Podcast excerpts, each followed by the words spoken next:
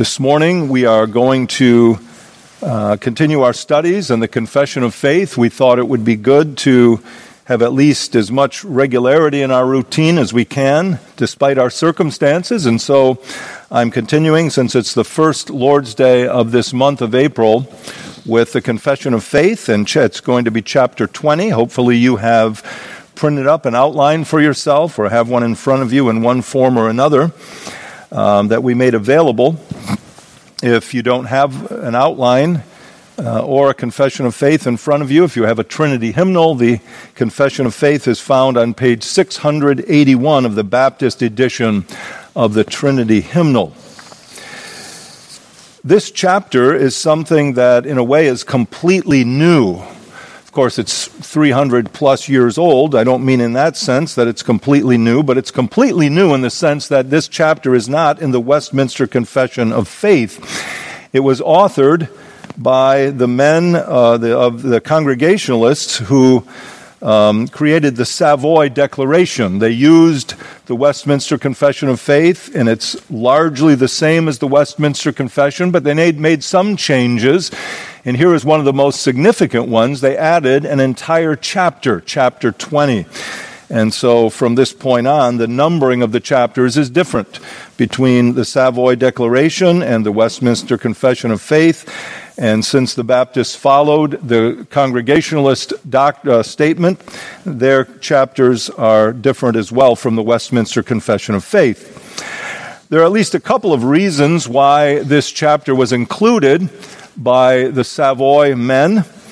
And one of them is this the Congregationalists state in their preface that it seemed good to include a chapter on the gospel following the chapter on the law. So, chapter 19 addresses the law, and it does that quite at length. And they felt that it would be good for us to have a chapter on the gospel. They're saying, though what we're saying here is really taught in other places in the Westminster Confession, we thought it would be good to state these things here.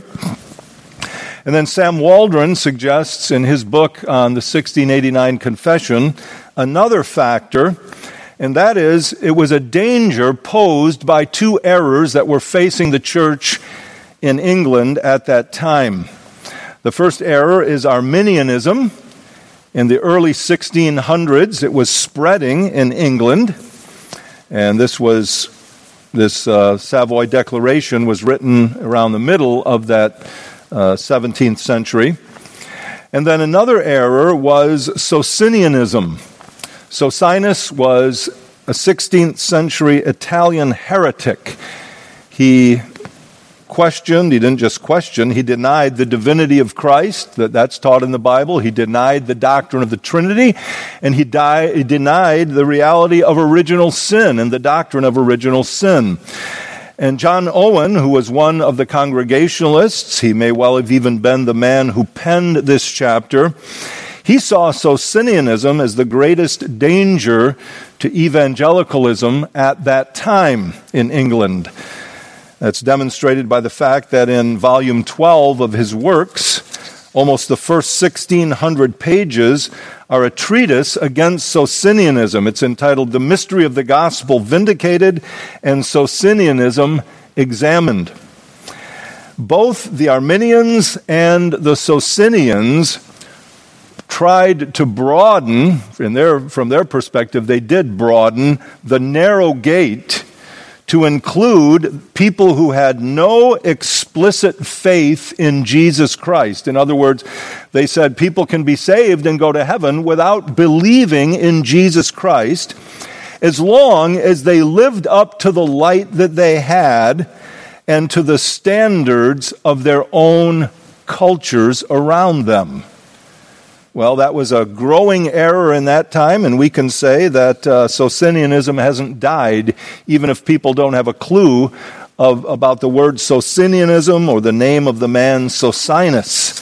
And so they were combating that problem uh, that was found both in Socinianism and Arminianism. Well, there's a brief introduction as to this chapter's presence in the confession and why it's there. Let's begin then with paragraph one in the confession.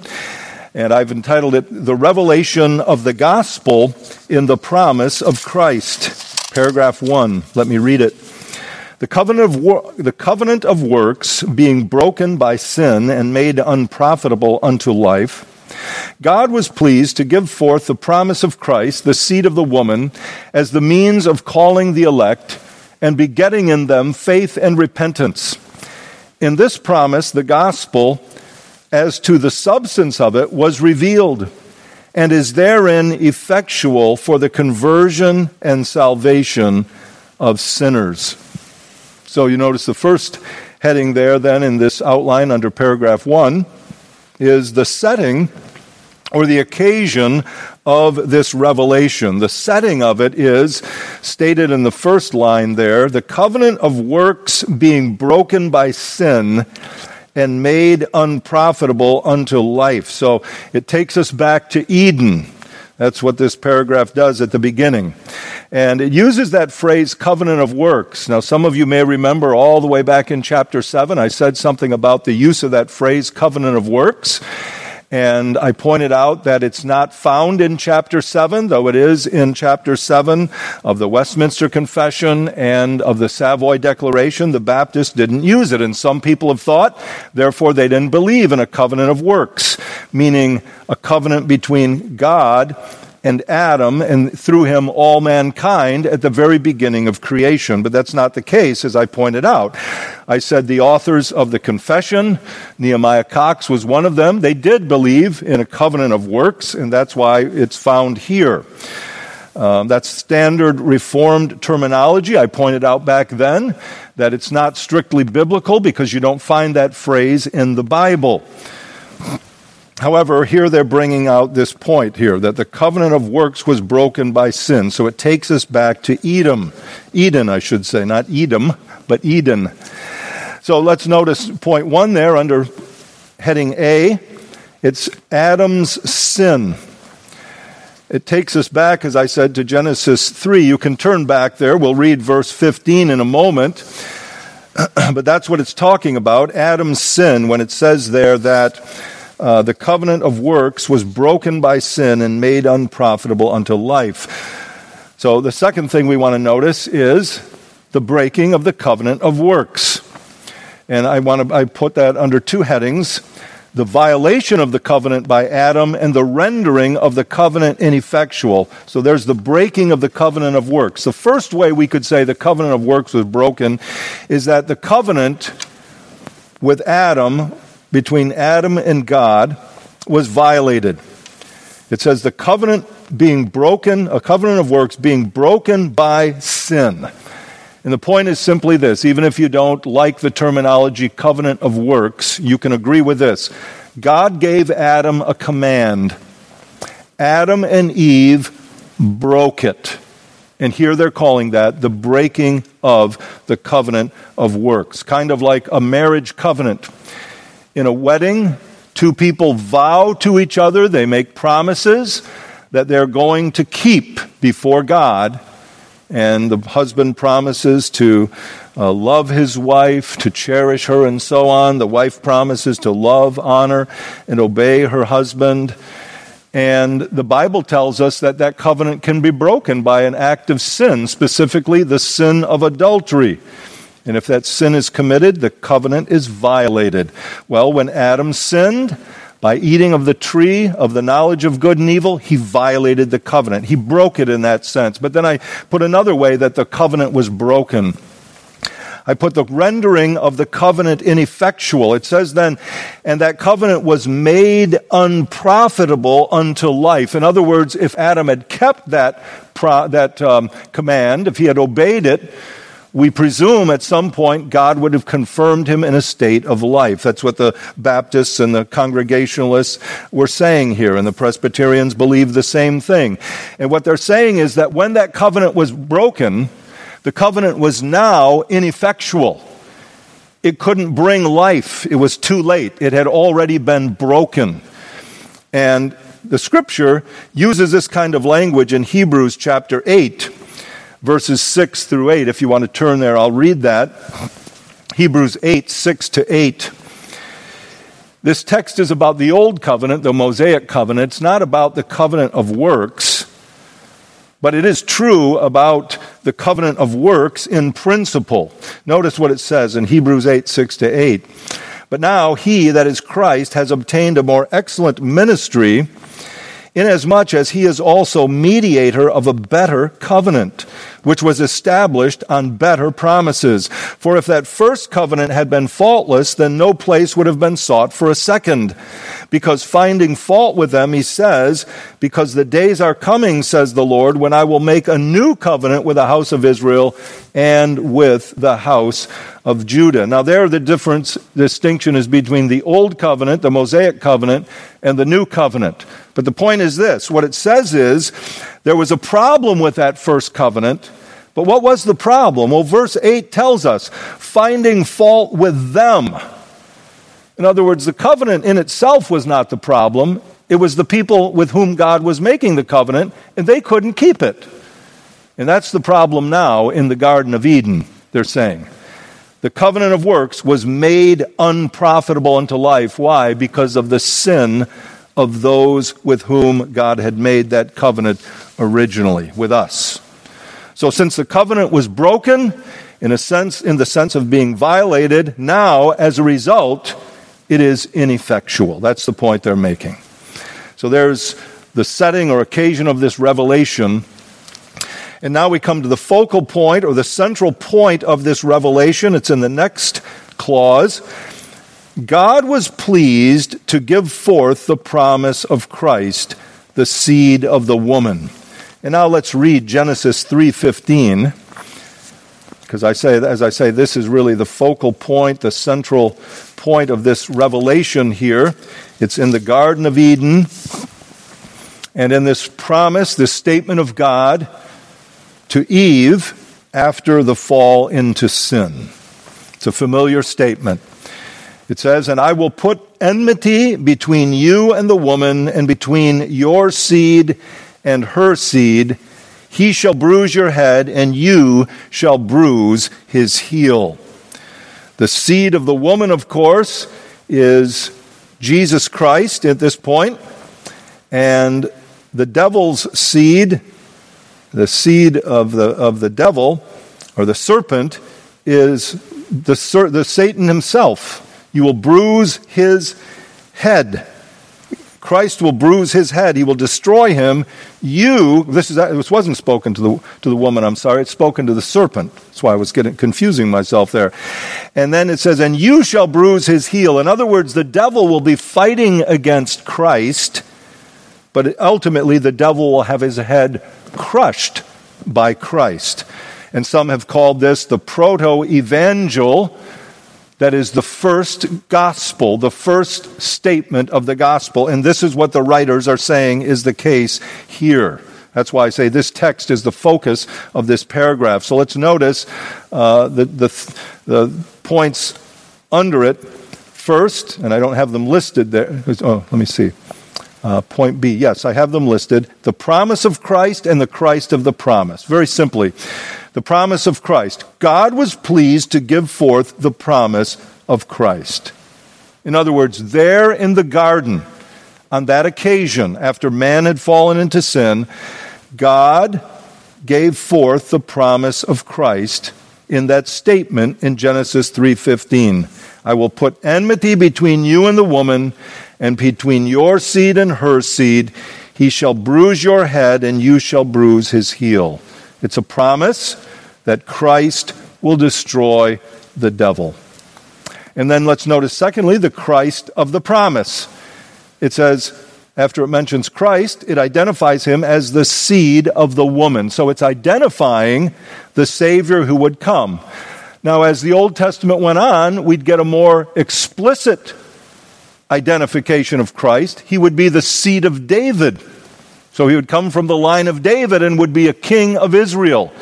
But here it's more general. All that's stated here is, in terms of his identity, is that he is the God man. It doesn't tell us yet uh, that he's the God man, but it tells us he's at least going to be a man, the seed of the woman of Eve.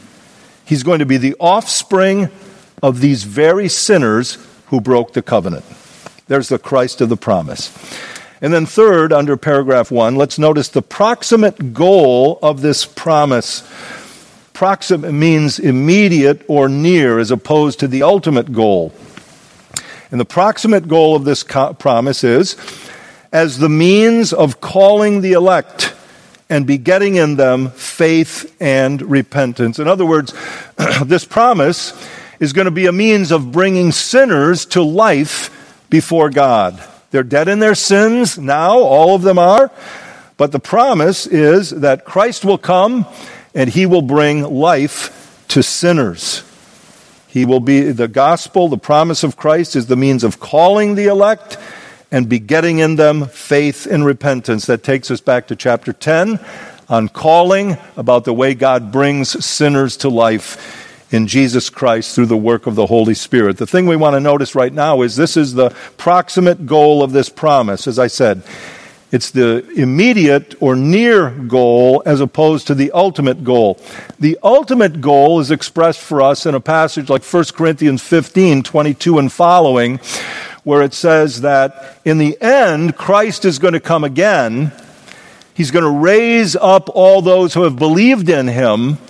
And then the Christ is going to give everything in a sense over to the Father. Christ is reigning over now, but then God will be all in all. That's the ultimate goal of Christ's work and the promise of Christ.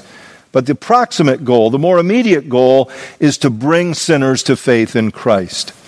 The, conf- the confession mentions that in particular because the subject of the chapter is the proclamation and spread of the gospel. So, as the gospel is proclaimed and spread in the world, this is what happens. The elect are called out, and they come to saving faith in Christ. They are born again. It's not saying that's the only goal, but that's the goal, especially that this chapter has in view. So, there's the proximate goal of this promise. And then, fourth, the good news of this revelation. The good news of this revelation.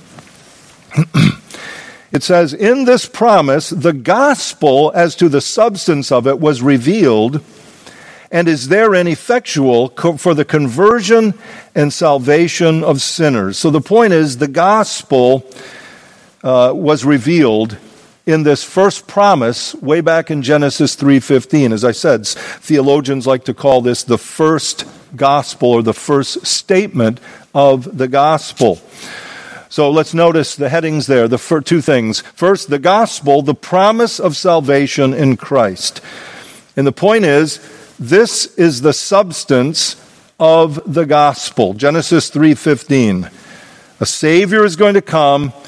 He will bruise the head of the serpent.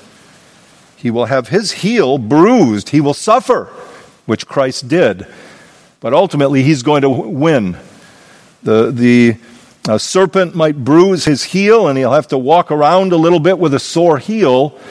But with that heel, he will also crush the head of the serpent. One preacher, I think it was Pastor Donnelly, had expressed it that way. Maybe he wasn't the first, but uh, we think of a snake, the serpent, with his fangs in the heel of Christ, the man, and the man with his heel, though he feels the pain of the, the bite of the serpent, he takes that heel and he forces itself down on the head of the serpent and crushes it. That's the idea. But that's the gospel, the promise of salvation in Christ. And think of how the gospel comes to us then in a couple of places in the New Testament where it tells us about the work of Christ. First statement here is John 12, 31 that comes out of Jesus' own mouth shortly before he died, he said, Now is the judgment of this world. Now the ruler of this world will be cast out. He's going to crush the head of the serpent when he goes to the cross. That's what he was saying. Another statement is in Colossians chapter 2. It says that in the cross, this is Colossians 2, verse 15, Christ disarmed principalities and powers. That's demonic forces and made a public spectacle of them, triumphing over them in it. There's Christ with his heel bruised on the cross, but he's crushing the head of the serpent. Back in chapter 7 of the confession, paragraph 3. It stated it this way about this gospel which was revealed back there in the Garden of Eden. It says, This covenant, meaning the new covenant, is revealed in the gospel. First of all, to Adam in the promise of salvation by the seed of the woman, and afterwards by farther steps, in other words, throughout the whole Old Testament until the full discovery thereof was completed in the New Testament. The revelation of the gospel was a process, but we shouldn't think the gospel was never revealed until the, the apostles went out and began to preach it after the resurrection and ascension of our Lord. No. What they're telling us here in chapter 20 is the same thing they were saying back in chapter 7 is that the gospel was first proclaimed in the garden. We could say directly to the devil, but Adam and Eve heard it and God's people have had it ever since Moses wrote it down here in Genesis 3:15. The gospel, the revelation of the gospel was a, pro, a process, but they're saying the promise first came here in Genesis 3:15. And then the second point there, the gospel, the means of conversion and salvation of sinners. The confession states it this way In this promise, the gospel was revealed and is therein effectual for the conversion and salvation of sinners. Let's go to Romans 10 and notice this point. It's one of the proof texts that they give for the confession here in this paragraph. Romans chapter 10, that you can really look at. Uh, don't do it right now, but verses 13 to 17 make this point. But let's just read verses 14 and 15 of Romans 10. It says, How then shall they call on him in whom they have not believed? And how shall they believe in him of whom they have not heard? And how shall they hear without a preacher? And how shall they preach unless they are sent? As it is written, How beautiful are the feet of those who preach the gospel of peace, who bring glad tidings of good things. You see the point. If people are going to be saved, they have to hear the gospel. They have to hear the gospel of peace. They have to have a preacher. So the point is that the gospel is necessary, but here they're saying the gospel is effectual. When it is preached and sinners hear it and believe it, they're saved. It actually works. That's the point. It is actually effectual for the conversion and salvation of sinners. So there's paragraph one. Now we come to paragraph two the exclusive vehicle for this revelation we're told that it's the, the revelation of God's promise comes in the gospel. Now we're going to say that's the exclusive vehicle for this revelation. What the, we're going to hear what is the exclusive vehicle for this revelation in paragraph 2. By vehicle, I mean means of delivery. How is the gospel delivered? Well, here's how. It says, This promise of Christ and salvation by him is revealed only by the Word of God. Neither do the works of creation or providence with the light of nature make discovery of Christ or of grace by him, so much as in a general or obscure way. Much less that men destitute of the revelation of him by the promise or gospel should be enabled thereby to attain saving faith or repentance. Most of the paragraphs in the confession are a mouthful. Some of them might seem a little bit harder to follow. One of the things that struck me as I read this paragraph and studied it and worked on it was that there probably is a good argument just in the way it's worded to say that Owen did write it. It's not the most easily understood on the face of it, but let's work our way through it. First of all, it states that the promise was revealed only in God's Word.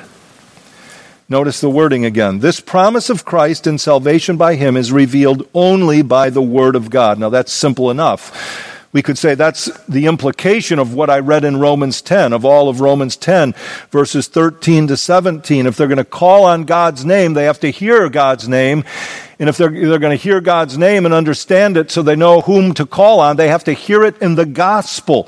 They need a preacher of the gospel. They need the word of God. That's the point. Let's go back to Romans 1 for a moment. Romans 1, verses 16 and 17. If people are going to be saved, they have to hear the gospel. Where is that revealed? It's revealed in the word of God. It says in Romans 1:16, Paul's words here, "For I am not ashamed of the gospel of Christ, for it is the power of God to salvation for everyone who believes, for the Jew first and also for the Greek. For in it the righteousness of God is revealed from faith to faith, as it is written, the just shall be by faith. The gospel is revealed in the Bible, the Word of God. We need the Word of God, otherwise, we can't be saved. This is the point. The, the gospel of Christ is revealed only by the Word of God. The point is made in Psalm 19. We won't take the time to turn there, but if you're familiar with Psalm 19, you know how the first six verses speak about the heavens declaring the glory of God, and then it talks about the sun making its run from east to west every day. And the sun declares the glory of God, and the sky declares it, and the stars and the planets declare it that God is there, God is here, God is the maker of all things. But then in verses 7 to 10, there's a switch. It just starts abruptly talking about the Word of God. And in verse 7, where it makes that switch, the pivot, we could say, from talking about God revealing himself in nature or creation, it talks about God revealing himself in his word. And the first statement there is this the law of the Lord, in other words, the written word of God, is perfect, converting the soul. And that's why it's so precious to us, as it goes on to say in that psalm. In other words, the heavens can reveal God, and they do. But they can't reveal him in such a way that sinners can be saved by him. The Word of God does what the heavens cannot do. And so that's the point here. The, this promise of Christ and salvation by, by him is revealed only by the Word of God, not by what we call natural or general revelation only by special revelation. And then point B, notice the futility or the ineffectiveness of natural revelation or natural means of revelation from the creation. It says, Neither do the works of creation or providence with the light of nature make discovery of Christ or of grace by him so much as in a general or obscure way. In other words, you may think so highly of yourself. Now, you've heard the gospel, but let's say you can think so highly of yourself and your intelligence that, well, if I had never heard the gospel from my parents or from a preacher, just by looking at the creation, I would have figured out how to be saved. And they're saying, no, that absolutely could not happen. The works of creation and providence with the light of nature, even with your great mind, could never reveal the gospel of Jesus Christ to you, and you could never be saved through that means. Then it says at the end, notice where it says so much. That means not even in some general or obscure way. In other words, you wouldn't even get to the outer contours or outlines of the gospel by yourself, just with the light of nature. You need the Word of God. And again, I would point you to Psalm 19, but also Romans 1 17 and following, where it goes on to say, that God's wrath is revealed against all ungodliness and righteousness of men, and that God's wrath is, is revealed in part. God is blaming people for their unbelief in part because they know enough from nature to know that they should serve and worship God, but they don't. It doesn't say they know enough from nature or creation to be saved, just they know enough to be guilty. That's the point. But the point of this paragraph is they need the gospel to be saved. And then point three there, point C, the impossibility of salvation without God's word. The impossibility of salvation without God's word.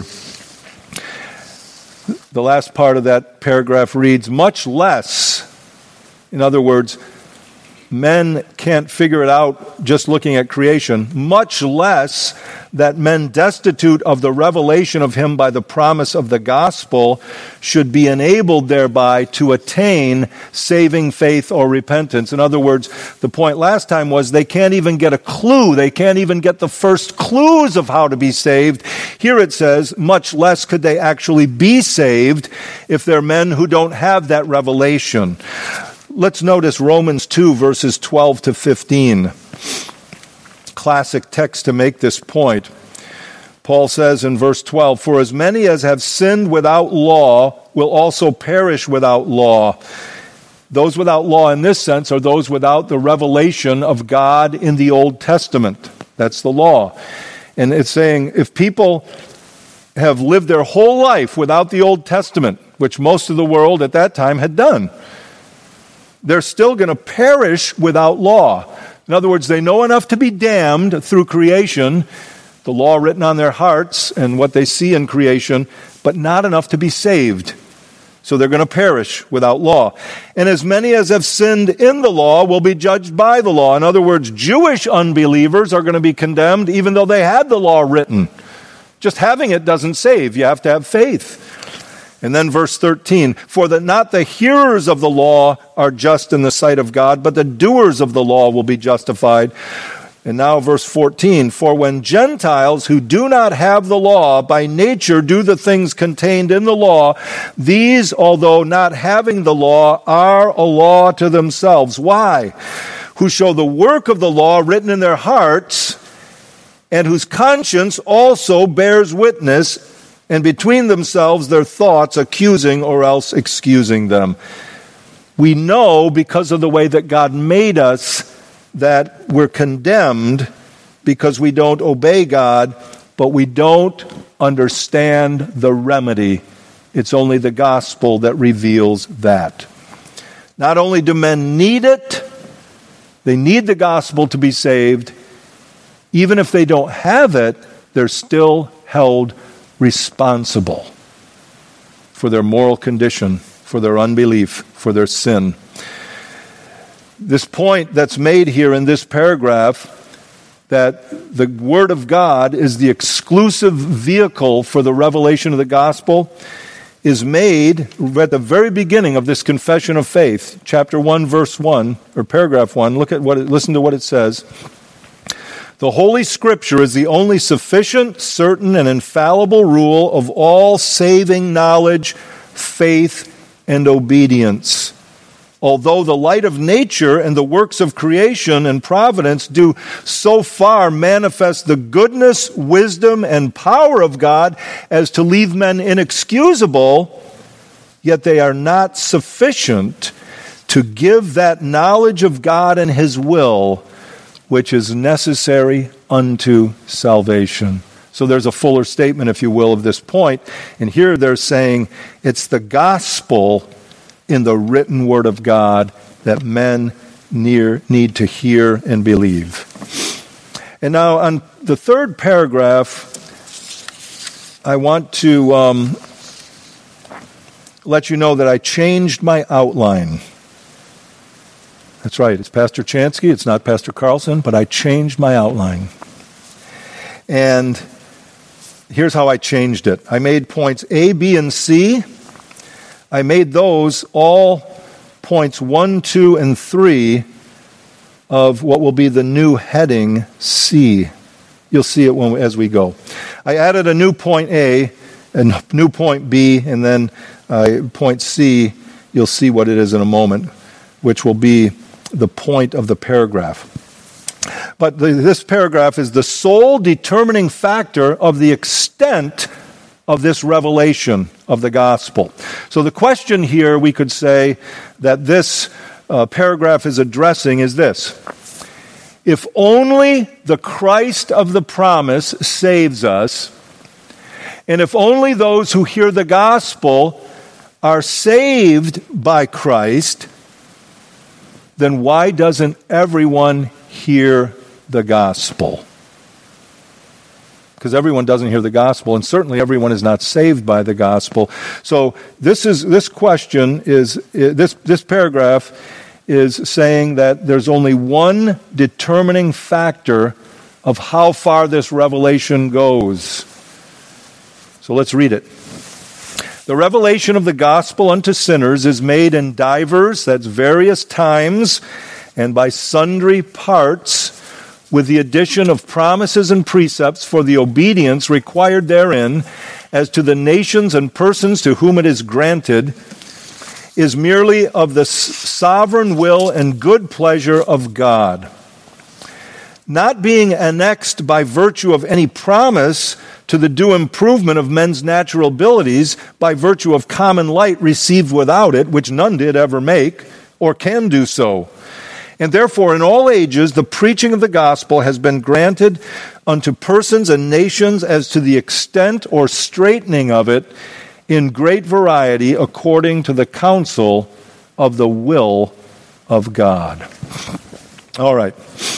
First part of the paragraph. The subject of the paragraph who will hear the gospel? So that's my new uh, outline, point A. The subject of the paragraph is who will hear the gospel. Notice what it says the revelation of the gospel unto sinners. That's the point of the entire chapter, chapter 20 as to the nations and persons to whom it is granted. That's the point of this particular paragraph. The people, the nations to whom the gospel is granted. All right? So that's the subject of the paragraph. Who will hear the gospel? What nations will hear it? There are some tongues in this world where the gospel has not yet been heard, hasn't been proclaimed in that tongue. Bible hasn't been written in their tongue.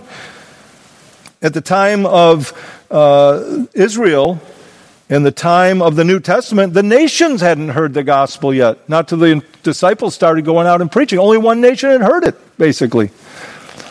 So that's the subject of the paragraph. Who will hear the gospel? Point B the history of the gospel's spread. It says, the revelation of the gospel unto sinners, now they're looking back at his history, past history, made in divers times and by sundry parts, with the addition of promises and precepts for the obedience required therein, as to the nations and persons to whom it is granted. What they're saying is, so far, here's what's happened. It was made in different ways and in different parts. Remember, I said it was proclaimed very early in the Garden of Eden, but then it was expanded till we come to the New Testament itself. So let's look at some highlights here of the history of the spread of the gospel. Some highlights will begin with Adam and Eve in the garden, Genesis 3:15. Remember, that's the beginning of the gospel, if you will, stated in that very simple statement to Adam and Eve or to the devil, but indirectly to Adam and Eve. Then secondly, we have the gospel coming just in my brief thumbnail sketch coming to Abraham. Notice how it says, with the addition of promises and precepts.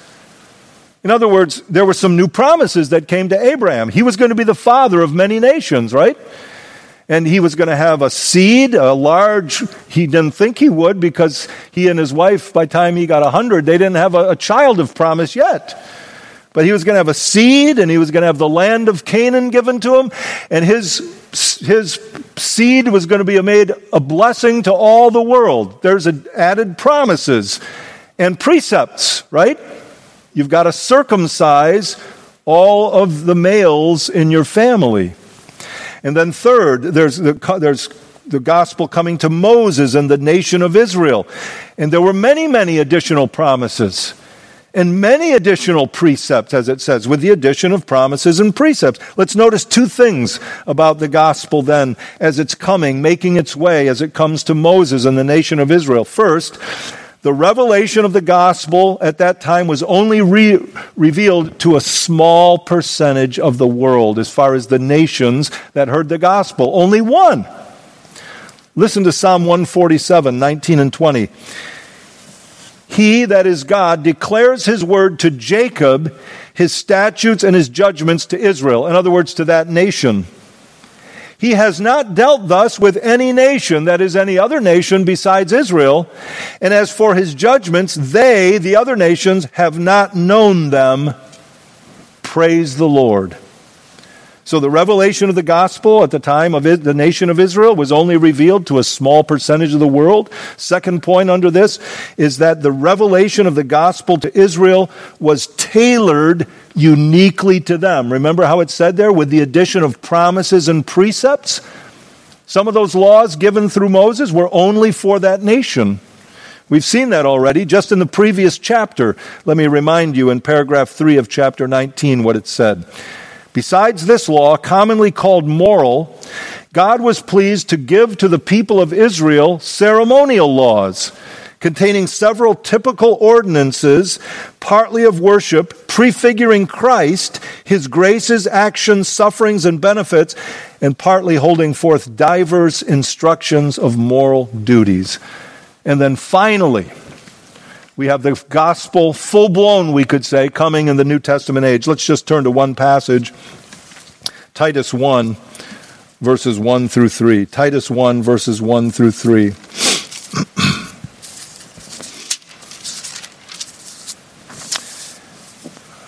Here we have the words of the Apostle Paul. Paul, a servant of God and an apostle of Jesus Christ, according to the faith of God's elect and the acknowledgement of the truth which is according to godliness in hope of eternal life, which God, who cannot lie, promised before time began, but in due time manifested his word through preaching, which was committed to me according to the commandment of God our Savior. In other words, now, even though the gospel was first preached, not in as clear a way at all, to Adam and Eve, right after the fall. Now it is preached full blown through the Apostle Paul and the other apostles and all New Testament preachers of the gospel. Now the gospel comes to all the world, but not to all nations equally, and not to every individual in every nation either. All right, so there we have the history, if you will, of the gospel spread bringing us right up to the New Testament age. And then point C is my new outline is this the extent of the spread of the gospel. Excuse me. No, no. I said already what the new, new, new heading is. The point of the paragraph. This is the heart of the paragraph, and it's really the heart of the whole chapter that we're studying. That the point of the paragraph, and I have it in three headings, it's the old A, B, and C, I believe. Number one, only God's will determines who will hear the gospel. Only God's will determines who will hear the gospel. Notice how the confession states it. The revelation of the gospel unto sinners, now I'm skipping a little bit, as to the nations and persons to whom it is granted, is merely of the sovereign will and good pleasure of God. So, as you are asking that question that I said this, this paragraph is addressing, why doesn't everyone hear the gospel? The, the bottom line answer is this we don't know the, all the whys and the wherefores, but we do know this it is merely because it is God's sovereign will and good pleasure. And then the second point no good conduct, thoughts, or impressions influence God's will. Notice what it says not being annexed. In other words, the gospel does not come to people because of any of these reasons. Not being annexed by virtue of any promise to the due improvement of men's natural abilities. That's Arminianism. That's Pelagianism. That if people will just do, they'll live up to the light they have and try their best, God will reveal the gospel to them so they can be saved. They're saying, no, that's not promised anywhere in the Bible. And not by virtue of common light received without it, the light of nature or creation, which none ever did make or can do so. People can't do that. Let me give you a couple of texts here. I'll just read them for the sake of time. John 1 12 and 13. But as many as received him, to them he gave the right to become children of God, to those who believe in his name, who were born not of blood. In other words, it's not who their parents were, nor of the will of the flesh, because they were people who really wanted to be saved. They were searching, nor of the will of man, but of God. It is only of God. That's all that determines who will be saved. Romans 9:16 is similar. So then it is not of him who wills who wants to be saved, nor of him who runs, who does every possible thing a sinful human can be, do to be saved. No, but of God who shows mercy. That's what we call the doctrine of grace, isn't it? And then point three under this heading is the extent of the spread of the gospel is thus entirely arbitrary. What does arbitrary mean? Well, it means it's based on or subject to indis- individual discretion or preference. Now, sometimes people take it to mean individual impulse or caprice. In other words, what you just happen to feel like at a given time or day. God doesn't work that way. He doesn't wake up on a bad day and have a bad day and say, I'm going to damn some people, or have a good day and say, I think I'll save some people. No. God just does this on the basis of his individual discretion or preference. And so it means not humans' discretion or preference, but God's. That's what I mean when I say the extent of the spread of the gospel is thus entirely arbitrary. Notice how the confession states it. And therefore, in all ages, the preaching of the gospel has been granted unto persons and nations as to the extent, that is, how wide it goes, or the straightening of it, how narrow it goes, in great variety, according to the counsel of the will of God. Romans 9:22 says this, "What if God, wanting to show his wrath and to make his power known, endured with much long suffering the vessels of wrath prepared for destruction?" In other words, what if God just wanted to do that? well, then he does that. And John Owen says, in writing on this point in one of his works, he says, Our question turns upon the simple will of God Himself. Let me give you a scriptural example of it. Acts 16, verses 6 and 7. Now, when they had gone through Phrygia and the region of Galatia, they were forbidden by the Holy Spirit to preach the word in Asia there's the gospel being straightened. It's not going to Asia, not at this moment. All those people who live in Asia at that time, they're not going to hear it. After they had come to Mysia, they tried to go into Bithynia, but the Spirit did not permit them. And then after all that, you remember they ended up in Macedonia. Paul had that dream come over to Macedonia and help us. The point is, God's sovereign purpose was that those people in Asia and Bithynia, they were not going to hear the gospel. They were not going to be saved. While those in Macedonia were given the gospel, and some of those people were saved. In other words, when we say it's entirely arbitrary, it's according to God's good purpose. And as far as our knowing that, what all lay behind it, lies behind it, and how it's all going to work out, there's no uniformity that we can see. There's no predictable pattern that we can lay hold of and say, here's how it's going to work. We'll plan this evangelistic campaign, and so many people are going to be saved, and so many churches are going to be established. They're saying hogwash. Even when it comes to the way the gospel is spread, it's not going to be spread evenly across the face of the earth. But however it is spread, it's going to be according to God's purpose. This is a truth taught in chapter 3 of God's decree. It's especially taught in chapter 3, paragraph 7 of the Westminster Confession of Faith. It says this The rest of mankind, God was pleased according to the unsearchable counsel of his own will whereby he extends or withholds mercy as he pleases for the glory of his sovereign power over his creatures to pass by and to ordain them to dishonor and wrath for their sin to the praise of his glorious justice. So there is the sole determining factor of the extent of this revelation. It's just the sovereign will of God. But then, fourth paragraph, I've entitled The Secret power of this revelation, the secret power of this revelation. And I use the word secret, meaning it's not outward, but it's inward. It mentions, in a, uh, in a, moment we'll read, it mentions the work of the Holy Spirit upon the whole soul of a sinner.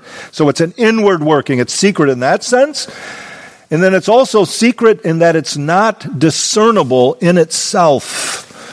I'm thinking of the statement in John chapter 3 in verse 8 here. This is the secret power of this revelation. John chapter 3, verse 8, Jesus said to Nicodemus, The wind blows where it wishes, and you hear the sound of it, but cannot tell where it comes from and where it goes. So is everyone who is born of the Spirit. But let's read the paragraph. Although the gospel be the only outward means of revealing Christ and saving grace, and is as such abundantly sufficient thereunto, yet that men who are dead in trespasses may be born again, quickened or regenerated, there is moreover necessary an effectual, insuperable work of the Holy Spirit upon the whole soul for the producing in them a new spiritual life, without which no other means will effect their conversion unto God. Now, for that last two thirds of this paragraph, you can really go back and go over again chapter 10 of effectual calling. But let's just notice these two main heads. First, the sufficiency of the gospel. They say, although the gospel be the only outward means of revealing Christ and saving grace, and is as such abundantly sufficient thereunto. So it's, it's reviewing this point of the sufficiency of the gospel. It was already made in paragraph one uh, where it said, In this promise, the gospel as to the substance of it was revealed and is therein effectual for the conversion and salvation of sinners. The gospel saves sinners, it's effectual for that purpose. We saw it in paragraph two where it said, This promise of Christ and salvation by him is revealed only by the word of God. Look at it this way. Here we have this crisis of COVID 19 overtaking the whole world. Imagine someone shows up and says, Look, I have the, the answer that it's going to cure everybody. Really? What is it? Well, it's three grains of table salt. And anyone who gets the three grains of table salt, puts it under his tongue, and ingests it in that way, he's going to be healed of this disease. Similar to the idea that it's the preaching of this message of Jesus Christ on the cross that is going to be able to save the whole world. You're crazy, right? Colossians, uh, 1 Corinthians 1. The, the Greeks say that's foolishness. The Jews say it's scandalous. But God says the foolishness of preaching is what saves. And that's what they're underscoring here. It's the gospel that is effectual to save people even the vilest of all the sinners in the world, it can save them all. But then we'll point out this it's not just the gospel that they need to have. The part B is the necessity of the Spirit's working. First, they state it posit- positively.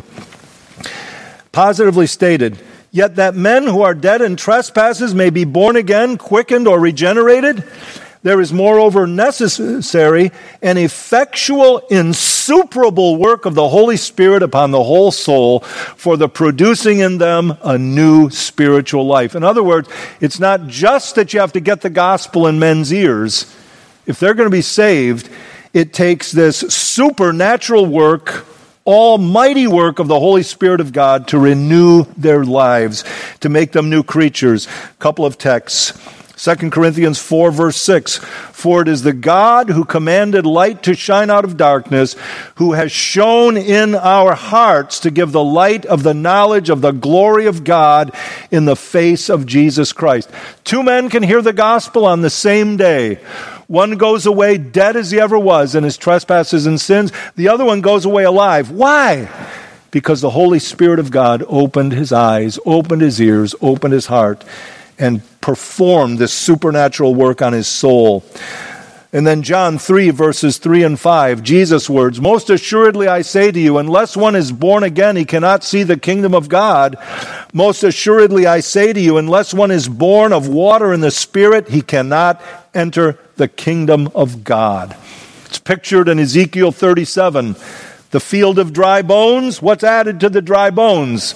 That ends up bringing them to life. It's the breath of God the Spirit of God, as the Word of God is spoken, the breath of God, the Spirit of God causes the dry bones to live. That's what they're saying. Secondly, under the necessity of the Spirit's working, is this it's negatively stated, without which no other means will effect their conversion unto God.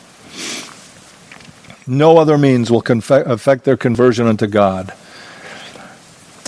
1 Corinthians 2, verse 14 says it this way But the natural man does not receive the things of the Spirit of God, for they are foolishness to him, nor can he know them because they are spiritually discerned. The Spirit of God has to reveal it to people.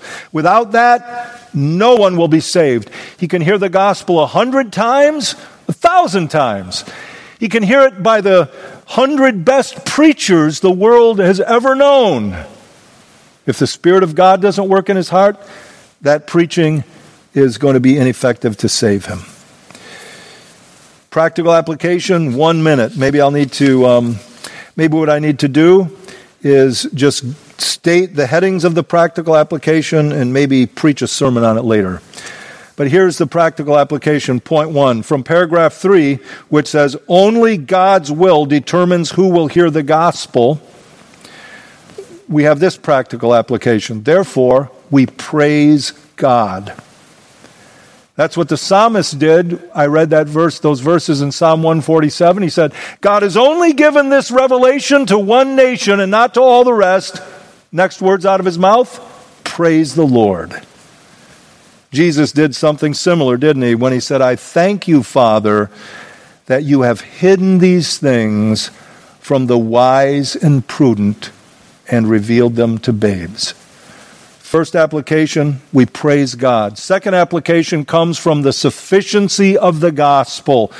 The gospel is the only way for sinners to be saved. Not the light of nature, not people being as good as they can with the light that they have. They have to hear the gospel. So the application is easy. Preach the gospel. Evangelize every sinner and keep the centrality of preaching in the church of Christ. And then, third and finally, from the last point we just saw, the necessity of the Spirit's working, we don't trust ourselves.